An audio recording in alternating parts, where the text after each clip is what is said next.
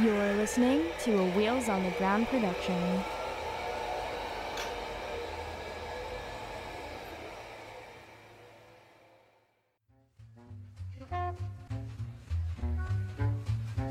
Hi, friends. Welcome to the sixth episode of Crip Times. On today's episode of Crip Times, we have Jess Watkin. Jess is a blind and disabled scholar living in Toronto. She's a PhD candidate at the University of Toronto Centre for Drama, Theatre, and Performance Studies.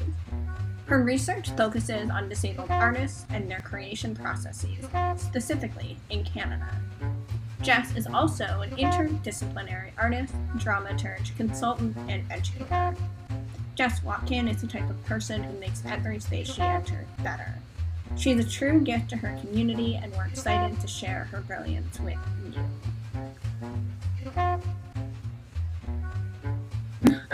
We're recording. Oh, goodness. Or we're recording dot dot dot. We're loading the recording. We're recording. Always got to confirm. Let's begin. Well, thank you, Jess, for uh, popping into this. Um, you are, I think we've already spoken about this, but we're currently recording the very first session of uh, Crip Times. Um, yeah, thank you for being here. Um, would you mind taking a moment to sharing the with the audience a little bit about who you are? Yeah. Um, so I I use many names. It seems like either Jess or Jessica, but uh, today I'll refer to myself as Jess because I think you know Yusuf and and everyone knows me as Jess. Um, so I'm Jess Watkin. I use she, her, they, them pronouns, um, but all pronouns that are provided and, and used with respect and love are, are open and welcome to me. Um, I'm a white settler uh, female presenting, female identifying human being. Uh, I am blind and disabled, and I identify as an artist scholar at this point because I feel like both of those things inform each other. Um, so I'm currently doing my PhD at the Center for Drama, Theatre, and Performance Studies at University of Toronto. I am uh, starting my fifth year that probably means nothing to a lot of people, um, but it means that I've been working on it for quite a long time. PhDs take time, um, especially if you can't see. Um, so also, if you're, also if you're an artist on at, on top of everything. So um, you know, I, about a year ago, two years ago, um, I spoke with my supervisor who helps me through my PhD, and I said, you know, I'm I had been taking a break from practice in terms as an artist and had been only consulting predominantly and it really wasn't as fulfilling as I wanted it to be in terms as a theater and just an interdisciplinary artist. And so I spoke with my supervisor and was like, it might take me a little bit longer to finish, but I think my work will be better if I actually practice art while I do my research.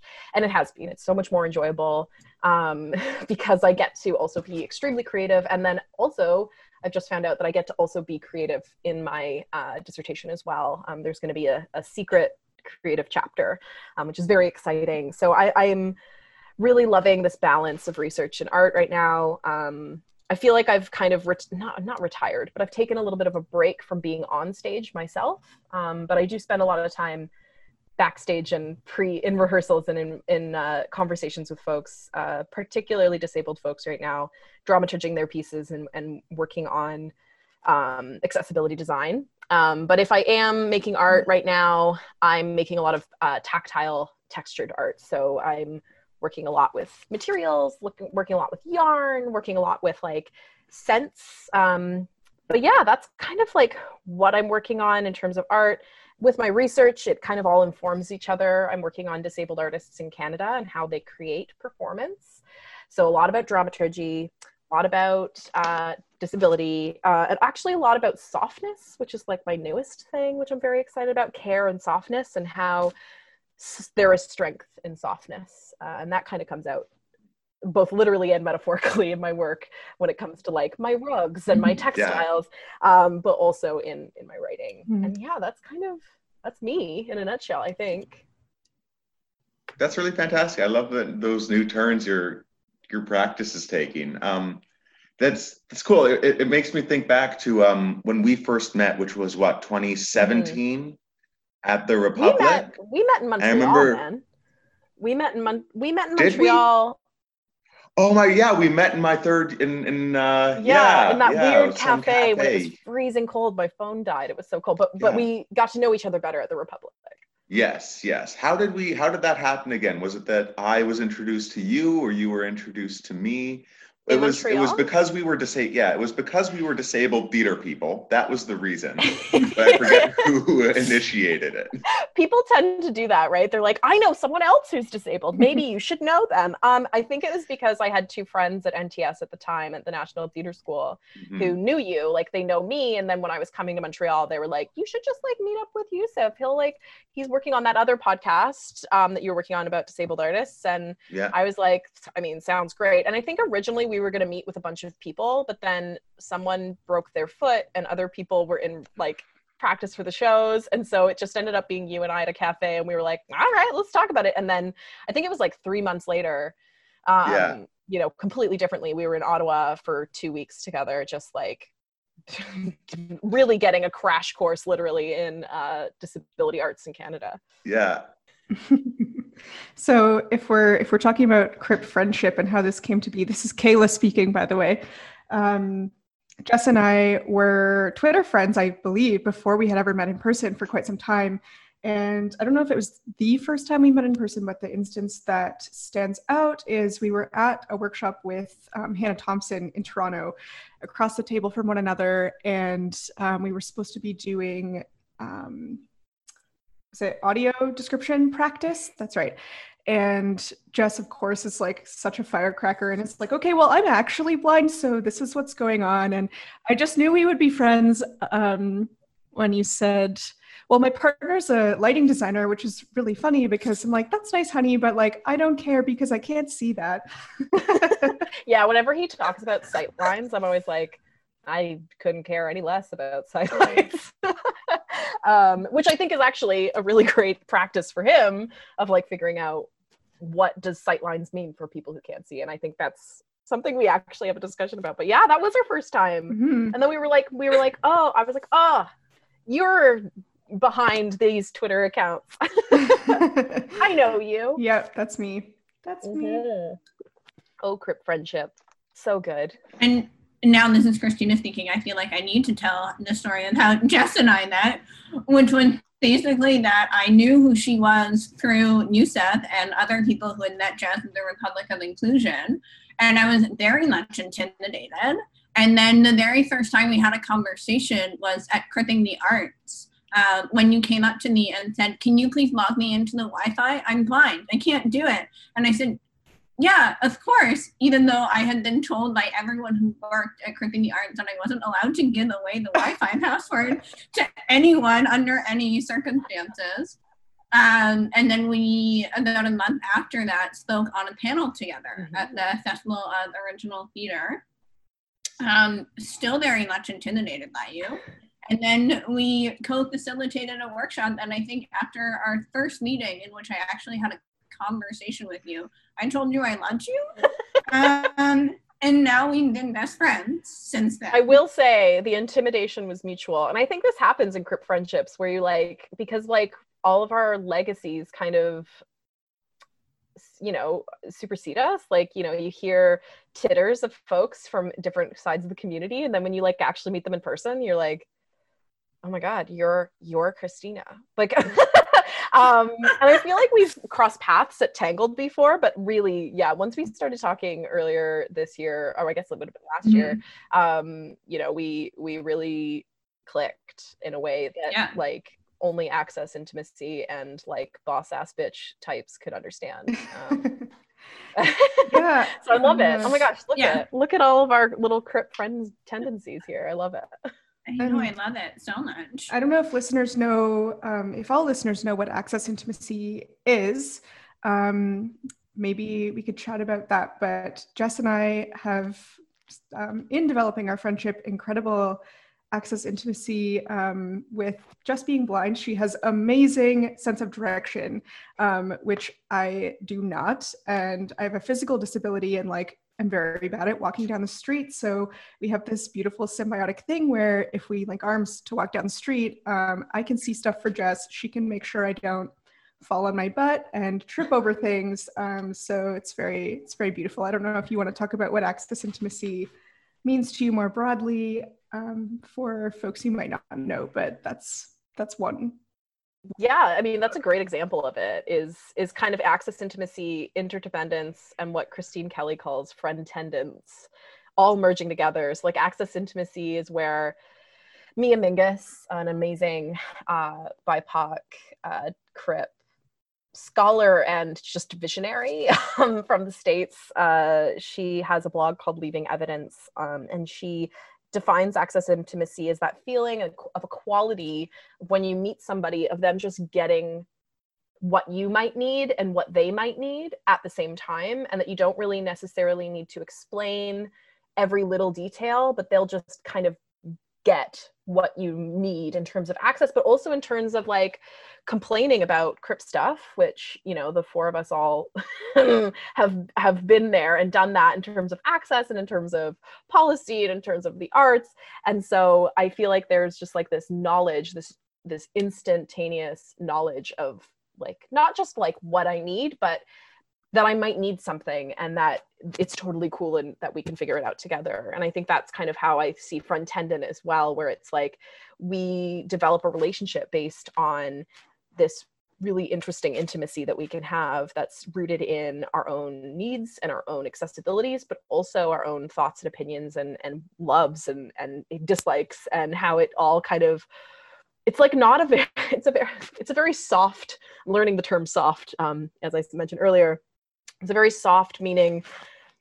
It's not a very you can't point to something and be like well this is how this is access intimacy and this isn't. It's like it's soft. It means that the edges are a little bit less defined. And i think that's a really cool part about being in crip friendship um, is this idea that you can just sit down with somebody and you don't have to then go and explain why you're angry. They can just be like oh yeah. And i felt that a lot with both yusuf and, and christina as well um, in terms of like moving forward as young folks in Canada trying to na- navigate being disabled and like finding jobs and navigating the winter and all kinds of different stuff.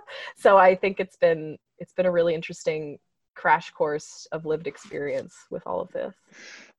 That's really beautiful. I, I also think it, or rather, I wonder, um, how does that access intimacy for you play over into your role as a as a dramaturge and trying to um, you know bring accessible dramaturgy into the mainstream. Um, for our listeners who don't know or who may not be connected to the theater world so much, drama a dramaturge is someone um, who either does historical research on a piece of theater or um, in Canada, it's more often related to um, the structure of a theater piece and someone who acts as that outside eye um, for it. Uh, no pun intended.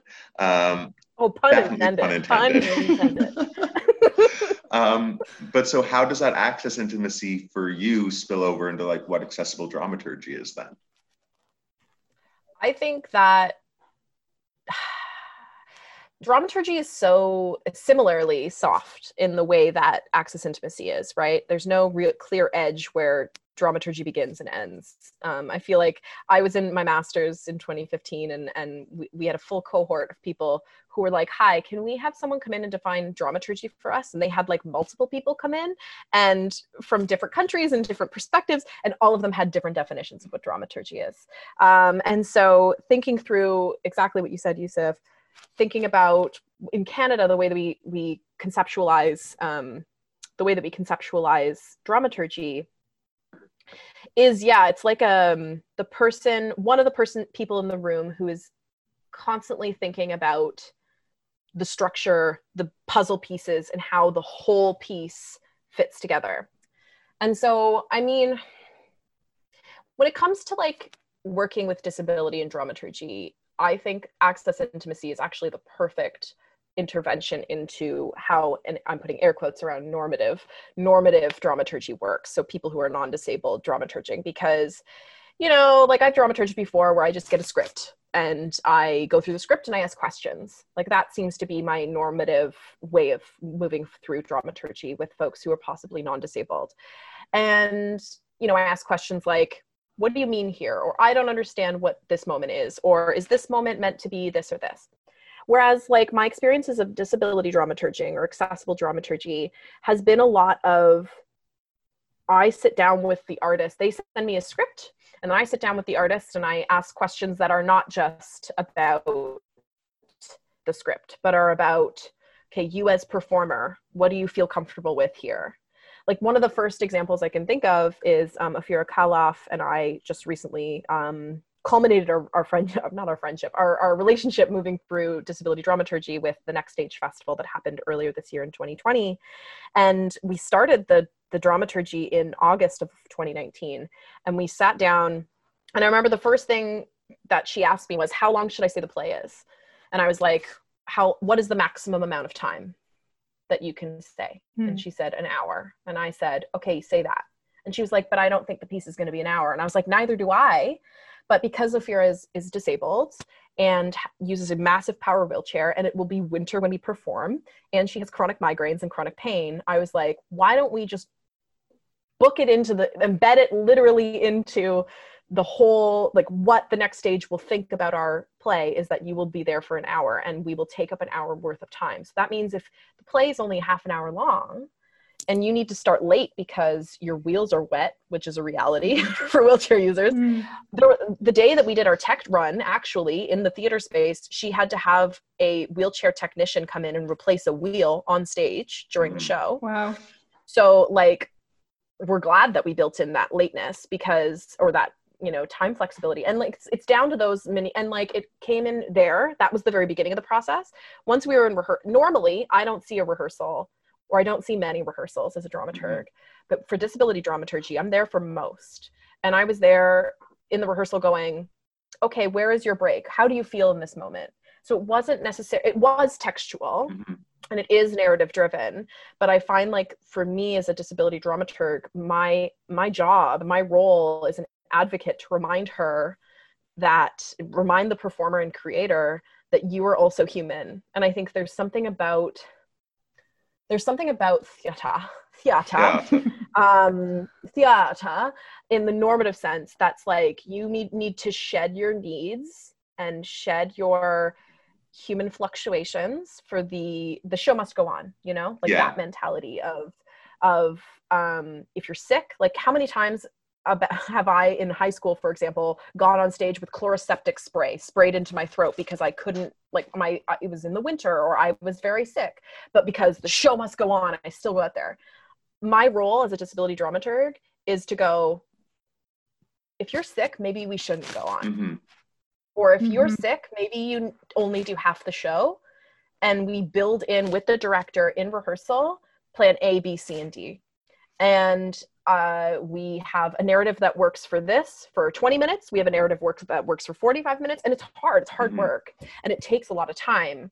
But it's my my role as a disability dramaturg to make sure that not only am I the outside eye for the audience, but I'm in the, I'm the inside eye Mm. for the performers Yeah. and and i have learned this from disability like from my research actually you know researching Boys in Chairs for example the boys, Boys in Chairs Mhm. collective um, they do very short short runs because they're three wheelchair using men who can't perform a seven you know a full seven show run week or Yeah. whatever with one day off like that doesn't make sense and when we were doing next stage with ophira it was really thinking through okay like we want to get you on stage as much as possible but we don't want you to blow blow a fuse um, Right. so how can we build the show to actually respond to those needs um, of not blowing a fuse. And so that that's the best example i can have in terms of and and why i was able i guess going back to access intimacy is why i'm able to know those things is that you know i i am trained in performance and i am i've been on stage for seven show runs and i have done the research and done all of this work. And also ophira and i are quite close. Um, and i think there is that a part of that you know i, I mean I, I do also disability dramaturgy with folks who aren't close friends but it's that access intimacy of people knowing that i will i don't want to say take care of them because hair flip i'm so good but Well. it's more about i will also also that but also that too but it's more so about they can focus on the work and i can focus on the structures and support structures around them so Mm. that they can do the work to the best of their ability at that time. And I think that was a really unique and beautiful relationship that Ophir and I had. And, you know, I've been doing it for a couple other artists since then. And I think that like, I don't know. I, I, I was talking to a couple of different disabled um, artist friends in Canada, and I don't know if there's anybody necessarily doing this from an informed space right now. And so it's kind of fun to be creating something kind of cool and new um, and a new role. But I also just like, I don't know. It's I think that's another part of the access intimacy for me, or the friend the friend bit, the crip friendship, which is like I don't want anybody to have to burn out Yeah. in the same way that Mm. I have before in theater school or that I have before in, in academia is that I, I have that not lived experience, that lived knowledge of what it feels like to burn out because I've gone past my capacity. Yeah, that's that's awesome, and it's it's cool how um it seems like it's a it's an even deeper dive into like the core concept of dramaturgy and that you're actually taking apart like the traditional or colonial structures that um, Western theater exists in, um, which is you know no matter how much like I like as a love as as an actor can love uh, you know being on stage, I can still admit that the the actual structure of theater of, of theaters is often um, an oppressive environment with how much they make you work and what's expected um, in terms of time isn't necessarily healthy. So that breaking down is brilliant. Mm. Yeah, and even even more so from like the structure of like performing, also down to the building, right? Mhm. You know, uh, part of my advocacy is making sure that not just Ophira, who's the disabled, you know, performer, main performer, not the main creator, but also like I'm I can't see, I'm blind, so I need to have a space in the audience that's close enough to Ophira so that she can feel safe and comforted, but I can see, but I'm not taking up space. Like it's it's a constant negotiation um, and renegotiation, and I think I think it's radical because people are really set in their ways Mhm. when it comes to art practice. Um, you know, an art gallery is an art gallery, and like I was in a gallery last March, um, and I, you know, asked if my piece could be put at wheelchair height, um, Mm. and it was funny how much the accessibility built into my pieces were much more interesting to people than like the narrative behind those pieces. And i'm just like i feel like because it's such a disruption into this normal space that we have these expectations set up that people get really either excited or confused. And that's happened a lot especially when i disability dramaturgy pieces where we do something extremely disruptive either on the stage or in in in a gallery or in a performance space in a in an education space the amount of times that i've done teaching and i've you know i stand up at when I tra- I'm I'm looking at Kayla right now, being like, when I stand up and train for relaxed performance, and I'm like, I'm not going to visually engage with you, so I don't care if you look at me in a in a you know a lecture hall at York University. Yes. Like, I can't see people's reactions, but I wonder, you know, what they think, and I do that in every classroom I'm in. And so, you know, I also find that being disabled in these normative spaces is a disruption in itself, especially when we don't conform to the ways in which other people expect us to be um, and being proud of that and confident is very difficult. And i think that's why as a disability dramaturg that's also my role is when ophira's second guessing when the creator's second guessing the accessible choices we're making i'm there to go no i will fight for this though. You focus on being the performer. I will talk with i will make sure this happens and i'm i will give them the receipts. I will give them the research. I will i will fight for this because because that's you know it's a part of being radical is is being confident and that's hard when it's so brand new and you get a lot of pushback so i i find it very exciting personally but. Yeah, that's exactly right. That sort of shocked or confused reaction to the disruption comes through in relaxed performance as well, um, which I think uh, there's a lot of misconception that relaxed performance is only for disability identified folk. Um, and then if you've never encountered those disruptions before in those spaces, people are like, what, what, what do you, what do you mean the, the house lights are going to stay up a bit? Or what do you mean this person who can't see me is the one telling me how this is going to go? Or this, you know, person limping into the room is the one who is going to navigate this way of doing performance. It's um, it's powerful to watch when the shift happens because I've I've seen that um, and and you've been there too, Jess, in those spaces where we've facilitated relaxed performance sessions before, where initially people can be so um, resistant and thinking that implementing access will take something away from the magic of theater or whatever it might be and then sometimes there's a a light bulb moment where they see what it actually opens up and it's just like yes. I also think and and something along those lines is that you know these are not new practices um, keeping the house lights up people being able to eat in the theater. I mean people have been doing this for hundreds of years um, in different cultures different places in the world for different reasons.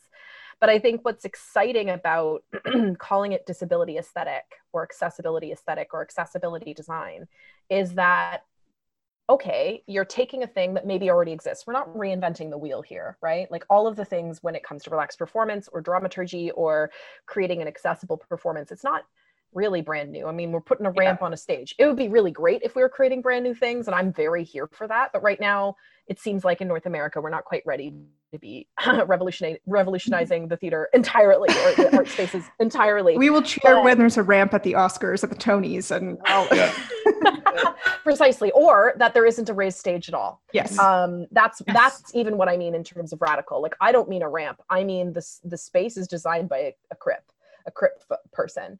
But I think where we're at is where. Um, is where calling it accessibility design and calling it accessibility aesthetic is where we're getting into disability justice is where we're getting into mm-hmm. disability politics is where we're getting into the political framing and so it's not just oh isn't it cool that the house lights are up it's the house lights are up for this reason and i think that's something that i want to see more actually in art spaces is i want to see more transparency and and like like obviousness to your and i think tangle does this quite well and i think other galleries and, and other theaters do this quite well where they're like we're doing asl interpretation. Look at these asl interpreters. That means deaf people are here. Mm-hmm. um, and like you know we're doing audio description. That means blind i mean it never happens trust me. The amount of times that i've consulted for audio description and then i get dirty looks for wearing a headset in the theater space because no one said to the other people in the room that audio description is happening. Like I'm ready for people to be like, there are disabled people here and they are engaging with the performance as well. Um, this blind girl is not on a business call during the show. I oh my gosh. there is a theater in the city that I will not name that I have seen a re- relaxed or not a relaxed performance, an audio described performance that had me whole like have headphones over the ear headphones in the audience, like he- heavy, big, like tech headphones. And I was like, I can't even hear the, the other audience members, let alone the play. Like, this is not.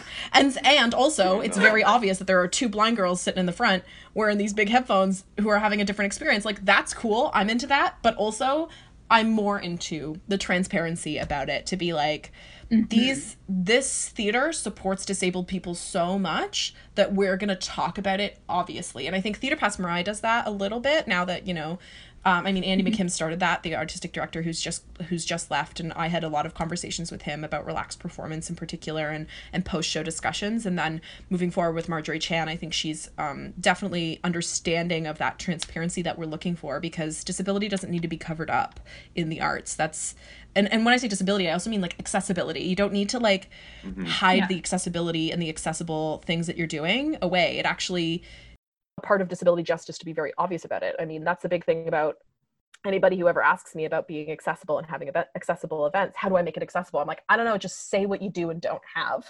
Put that on the Facebook event, you yeah, know? Exactly. So there was my rant about that. I got really into that. Thanks, guys. It's a good one. it's good. It's good. It's good. Yeah. Um, speaking of disruption, I see a book behind you on your shelf. Um, I see it. Place of Pride. Jess is pointing to this book. Jess, would you like to tell our listeners why I'm why I'm gesturing to this book? Um, so you're gesturing to a book behind me, and I think I think you're gesturing to it because I I'm currently coming out with lots of publications and a lot of you can find my stuff everywhere. Just Google me. No, I'm just kidding. I said that to my brother recently. This is like totally an anecdote, but I said it to my brother who's 19 years old, and he Googled me, and he was like, "Oh my gosh, Jess, you have so many publications." I was like, "Yeah, I don't tell you about everything." Um, also because like he's 19, like is he gonna care about? So this book is called Women in Pop Culture in Canada. It's edited by Laine Zisman Newman, who's a good colleague and friend of mine, um, and it's essentially a ton of critiques of of different pop culture in Canada in terms of feminism and queerness. And my chapter is about a podcast. It's so actually, I don't think I talked about this to oh, I have talked about it with all of you, but like it's kind of funny that I'm talking about on a podcast, talking about good pod- podcasting politics, um, especially when interviewing disabled women um, in this group, um, in this book. So um, I'm really loving. I'm really loving writing accessibly in terms of my scholarship. Um, I think being an artist and interested in disability politics has really helped that.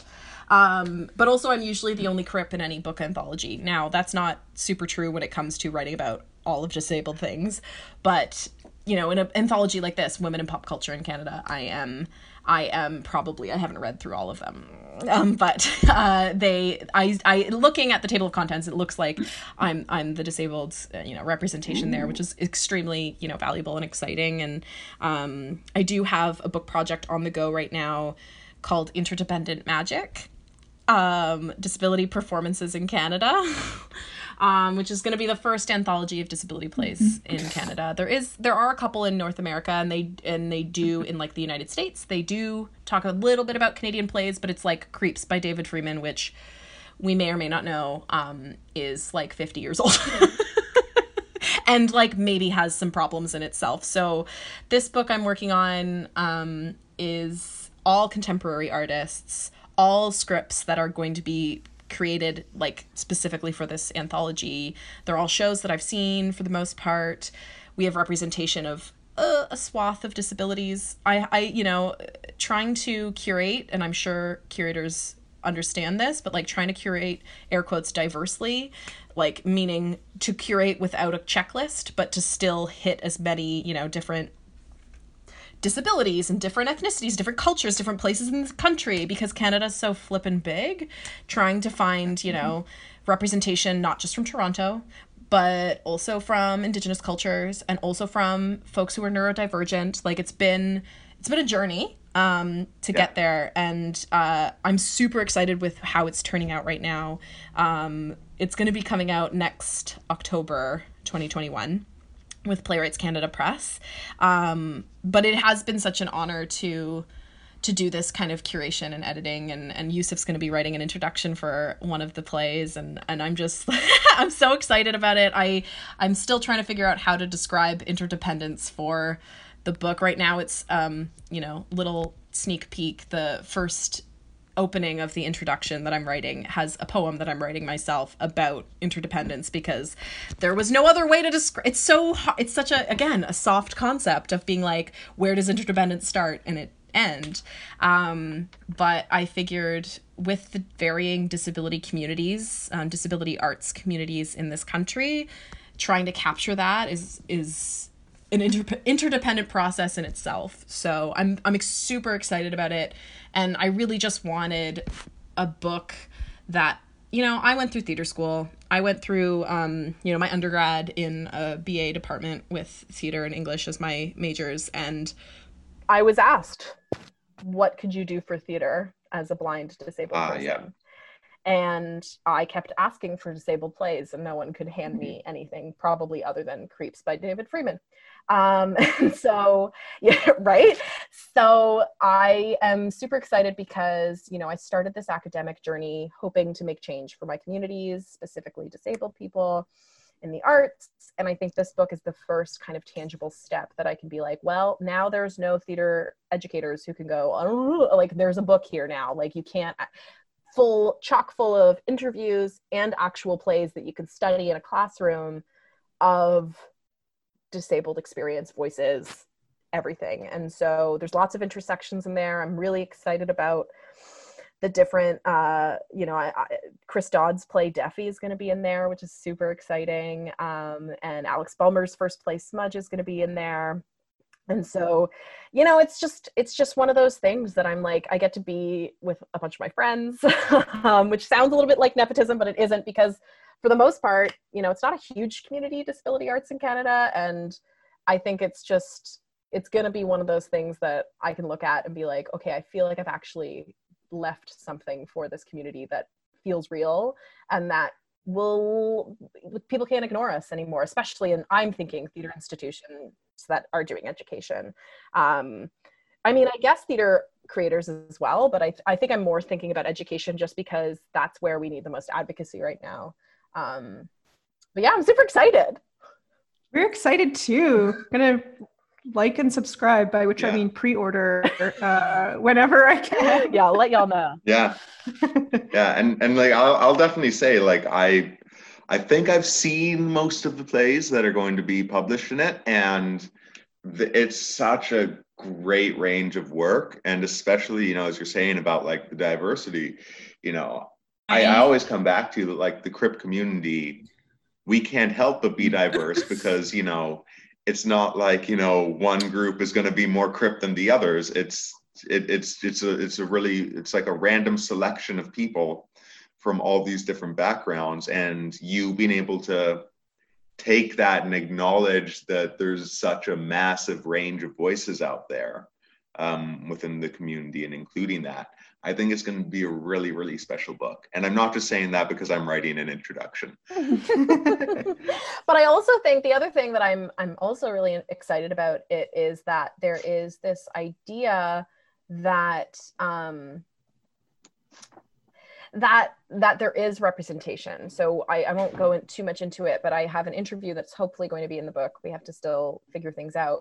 That's about you know indigenous disability and indigenous disabled folks and and how the disability disability arts culture and, and communities in Canada aren't as diverse as we as we think they are because of colonization and because of um, different racist uh, barriers to especially to indigenous folks to get into training institutions and have those opportunities and so i'm really hoping to build some relationship there as well um, with some guidance from the indigenous folks who are in the book because i feel like it's such a priority for me as a white settler to to do this reconciliation within publication even you know I, I Mm. spoke with one of the artists about publishing a play and he was like i don't feel comfortable having it published in this anthology in terms of like indigenous ownership and, and governance. And i was like i i hear that. Like i agree. And you know we had this also dis- similar discussion with um, Deafy with chris dodd especially about um, printing in english and publishing in english Mm. because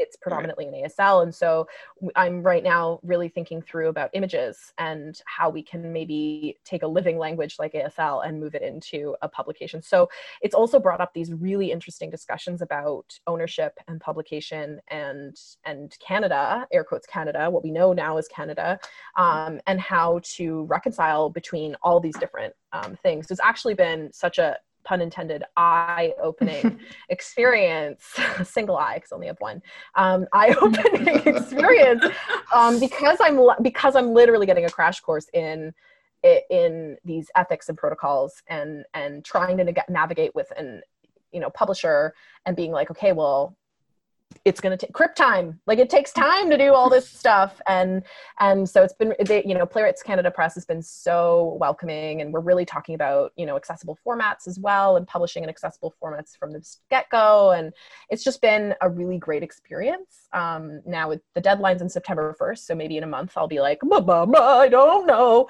um, because i get so nervous when i like i also have this thing where i'm like oh no if i publish something i can never change it Mhm. again. Um, like what if my thoughts change and Mhm. what if things change Mhm. so i'm also kind of aware of that as well and, and i'm i'm excited and nervous you know yeah You mentioned um, being an undergrad in 2015. What are some of the biggest changes that you've been able to witness since 2015 as an undergrad to now in 2020 as a PhD candidate in theater? Especially in like disability theater, accessible theater, disability dramaturgy, disability justice within theater in Canada. Yeah, I mean, I actually graduated in 2014, but I think that I have under I understood it more post undergrad. And when I say it, I mean everything. Um, I went to my undergrad in Guelph, Ontario, at the University of Guelph. Tiny, tiny little program. We had 35 graduates. Um, I was obviously the only disabled person, although there are, you know, disability, there weren't as many disclosures as maybe I, I had to disclose because, you know, I could fall off a stage. Um, I think what I've learned the most when I graduated, I had such a tumultuous uh, undergrad because I originally started as a minor in theater and was a major in English, which is ironic because I can't read books with my eyes. So I read like on average 15 books with my ears per term. Um, so that's like a lot. Um, and so by about halfway through my journey in my undergrad, I was really struggling to make my own route through disability. I didn't know a lot of disabled folks. I wasn't in the disability justice community. I was in the blind community. I was I was on committees for disability, but I wasn't really with advocates or I wasn't reading the scholarship or I wasn't seeing disability plays essentially.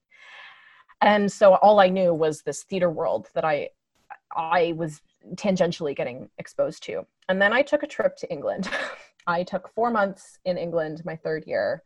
It's the first time I've been on a plane by myself, and it's the first time that I've been outside on a trip without my family since I had been blind, because I only went blind about a year before I went to undergrad.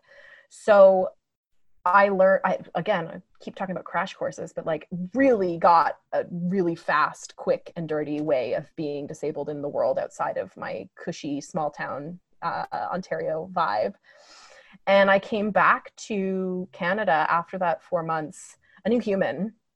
I wanted to take acting. Mm-hmm. Um, I took my first acting course that that spring. Um, I wanted to be a theater major immediately, and I wonder about again, pun intended, London opening my eyes in a certain way to the possibility beyond what I was being told by, you know, I had just gone blind before I started my undergrad, so I wasn't. People were scared. Like my parents were like, my family was very much like do everything safely you know don't take too many risks. And when i wanted to go to england they all supported me obviously but they were like very scared and hesitant. And when coming back upon coming back and seeing my confidence and seeing my excitement for live theater that could do stuff. Like i had seen shows in london that made me feel and do things. And so coming back i was like i want to do that. And i got woke up to dramaturgy and playwriting. I really really delved deep into it after that and I still, in my undergrad, was in this bubble in Guelph of like not really knowing any community. And then I started working more for the Canadian National Institute for the Blind. And I started working more in a leadership capacity there.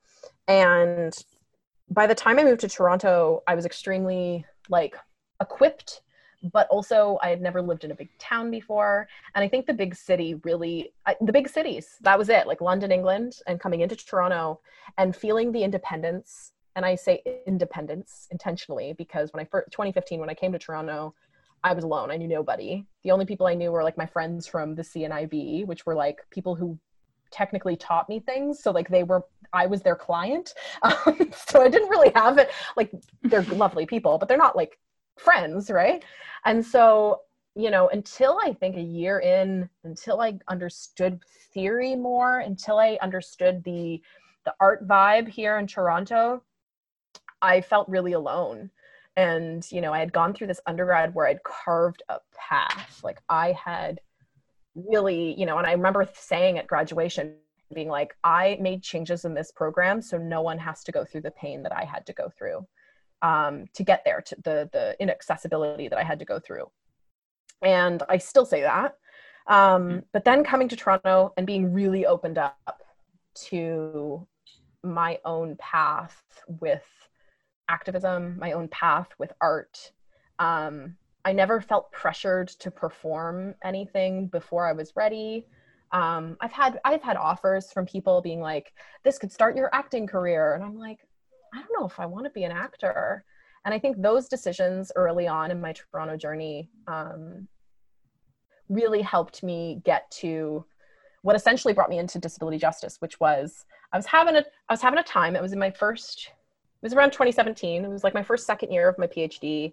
And I was doing some activism, and I can't go into it too deeply, but I was doing some activism, and I was getting some pushback, some some some not very good um, responses to the activism I was doing. And I, it was about, it was feminism. It was, you know, without again going too much into it, um, it was a lot about Mhm. we believe vi- we believe victims, we believe survivors, that kind of thing.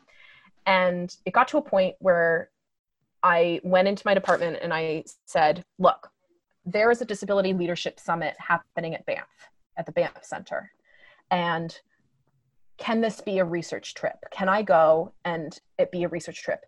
And the the truth behind those questions was, I need to get out of this fucking place. I need to leave here now and I need to be with in the mountains. It was like February. I was like, I need to be in the mountains, I need to be alone, and I need to be with other Crips. I just need to go.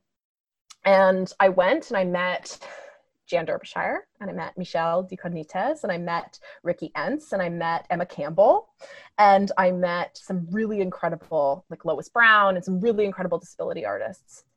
And I'm getting tingles thinking about it. Like it changed my life um, being there. Um, it brought me back to feeling like myself. I felt playful. I wrote a I wrote a monologue about um, the Great Lakes because I was like, I'm in Alberta and like they don't know about the Great Lakes, so I'm gonna tell them about like my house, my homes, which is like like here on like Ontario. Like it, anyway, I'm really nerdy. Um, and they loved it. And I met Sarah Garton Stanley and Cyrus Marcus Ware, and they invited me to the Republic of Inclusion. And that time in Banff, I can't remember what it was called. I always call it like the Banff Center Disability Arts Leadership Summit or whatever.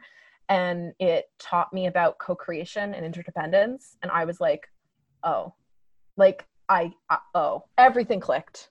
Um, I think Jan Derbyshire, who I believe goes by JD now, um, felt it felt like having a mom like a she you know they would come over and be like it's so nice that, it's really nice to see you today and i was like oh it's really nice to see you too. And like they to me are an elder in our community. Um, i'm not sure if we how we feel about disability elders Mhm. in canada yet because jan's not young like she's not old right? She's not you know she's not an elder in that grandparent sense right?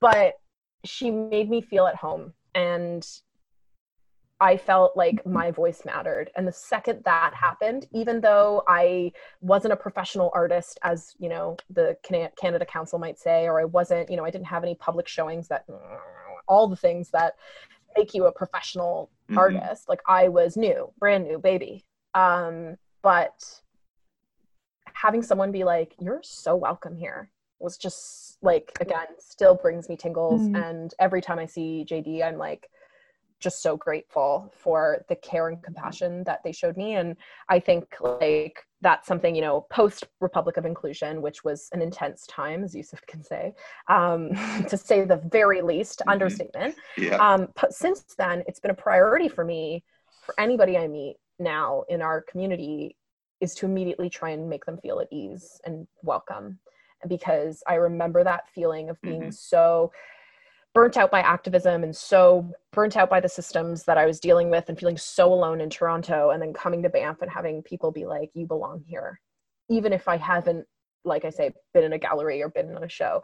And so, but I was making art and they were like, of course you're an artist. And like that for me brought me into disability justice. It brought me into activism in terms of cripness. It brought me into,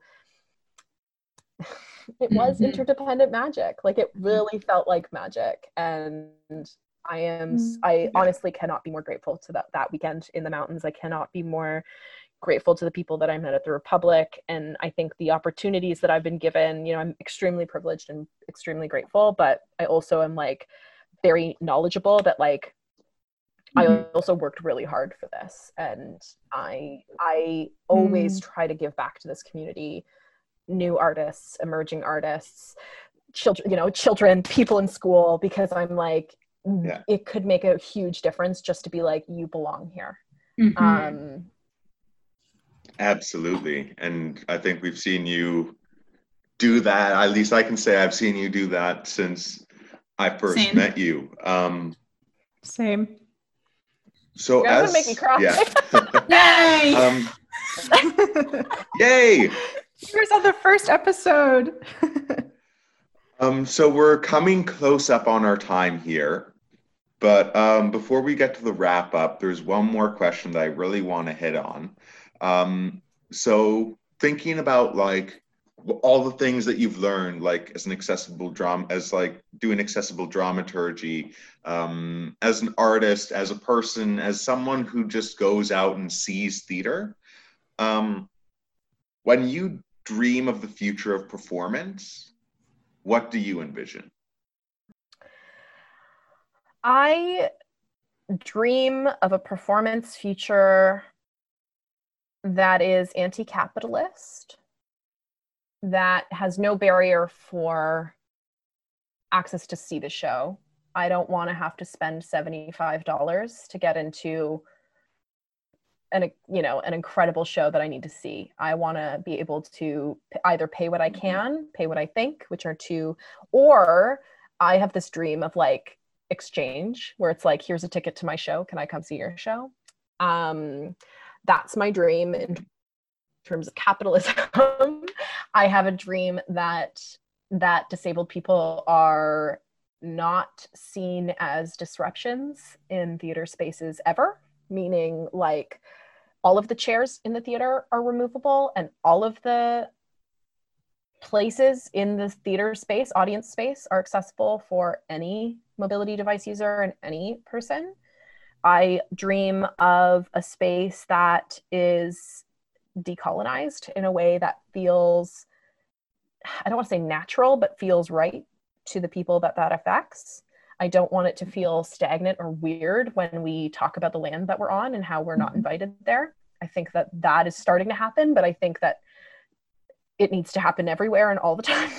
Um, I think that the idea of feeling I, I don't think we need to feel safe in a theater space in terms of like you may mm-hmm. not get offended i think you need to feel safe in terms of your physicality but i think i want to continue and push for challenge and also joy and enjoyment because i think there's like a balance between shit that like deals with the hard stuff and then shit that makes you feel good because I think people like you know I don't always want to see a play that's going to make me cry. I do mm-hmm. a lot of the time.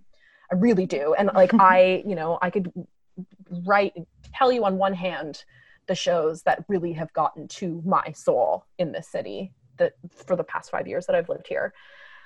I dream of a performance culture that is rooted in lifting people up and critique that is not based in malice or um, ignorance, but it is built. It is rooted in making this an industry better. And so I think that is anti-capitalist. I think that's anti-ableist. Um, I think that's anti-racist. Um, and that might and I like that's going to take some time. um, I don't think it's actually possible to do mm-hmm. um, in the way that we understand economy and the way that we understand each other right now. But the dream of feeling like that feeling of welcome that I felt with JD um, many moons ago, where I felt like I was so terrified to walk into that space, which I am a lot of the time into theater. Um, where am I going to sit? Am I going to sit on someone's lap today? Am I going to find my signed seat? Those fears wouldn't be there because I would feel welcome and I wouldn't feel nobody, not just me, anybody could feel comfortable walking into a space and asking for something and, and that being received. And that can be disability and that can be in terms of class privilege and that can be in terms of anxiety and mental illness. Like i think there there are lots of ways to make people feel welcome. And and that's the theater that i dream about. And i would also love to just see less white mm-hmm. cis able stories on on the stage. I would really like to see different stories of enjoyment and challenge because I think a lot of the times um, in the way that Cahoots Theater describes um, theater artists from the margins or from the edge, a lot of the times those so like marginalized folks, people who are marginalized tend to stereotypically the shows are all very sad and deep and gloomy and just you know they say they tell us the stories of hardship but there also is a fuck ton of joy here. And, you know, I want to see joyful mm-hmm. stories. I want to see celebration and pride. And I think that it's going to, again, take a big turn and a big movement past what we're dealing with now but i think there is so much capacity for our, our communities to to demonstrate and perform joy that i, I ha- i'm hopeful